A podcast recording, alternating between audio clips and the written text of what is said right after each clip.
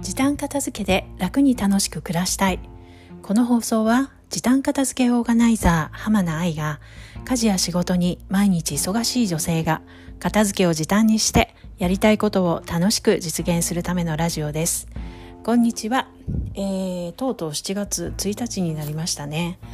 えー、梅雨も明けてしまいましたし、まあ、いよいよ夏本番という感じですが、えー、私は毎月1日に、えー、その月の予定を、えー、時間をとってあの手帳に書き出したり、えー、するんですが最近は、えー、近所のスターバックスに行って、えー、それに集中するっていう感じの、えー、1日の午前中を過ごしておりました。えー、こういう予定を整理するときにまあ私の頭の中ではいろんなこう仕事のこととか家のこととかあのいろんなものが頭の中に入っているので、まあ、何があったんだろう何をしたいんだろうっていう考える時にえーまあ、いつも全部書き出すんですね。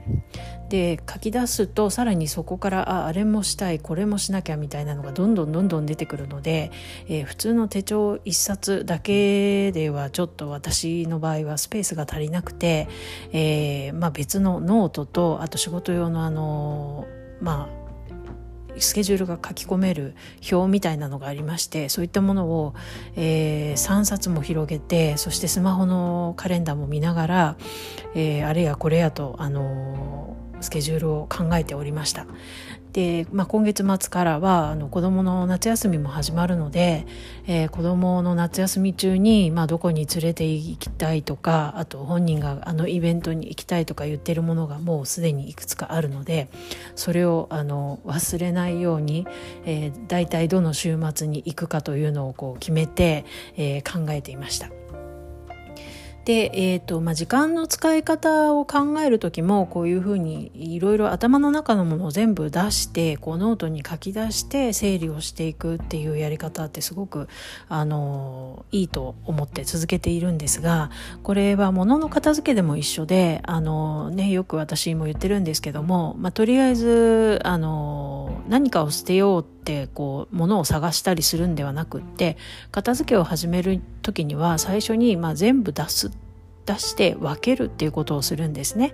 でそうすると何がどれだけあるのかとかどういうものを、えー、持っているのかすっかり忘れていたものも結構出てきますしで実際にどれぐらいものがあるのかっていうのを把握できますよね。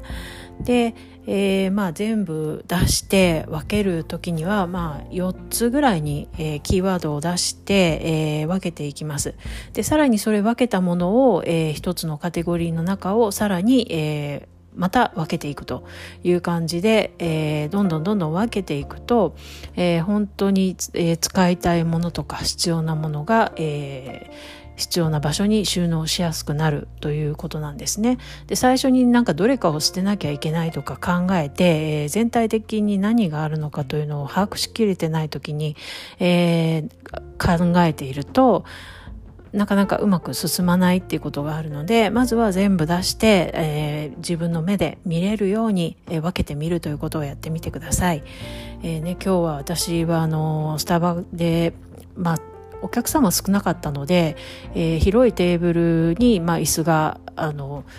並んでいるところにの隅っこに座って、えー、仕事をねあのそのスケジュールを考えるっていうのをやっていたんですけども今あのコロナ対策であの一席ごとにこうアクリル板が仕切りであって、えーまあ、50センチ角ぐらいですかねのスペースが、まあ、自分の一席のスペースなんですけど気づくとそこに目いっぱいノートを数冊広げ、えー、スマホも、えー、置いて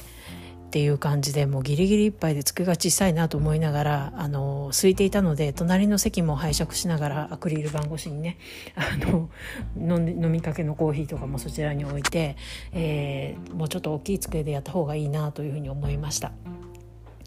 えー、私の場合はどんどんどんどんこう広めにこういろんなものを広げて見比べて考えるっていうのが好きなんですが、えー、逆にねあの小さいスペース例えばスマホ1つだったりノート1冊手帳1冊だけでを見て、えーそれだけでこう作業十分できるっていう方もいらっしゃると思いますが、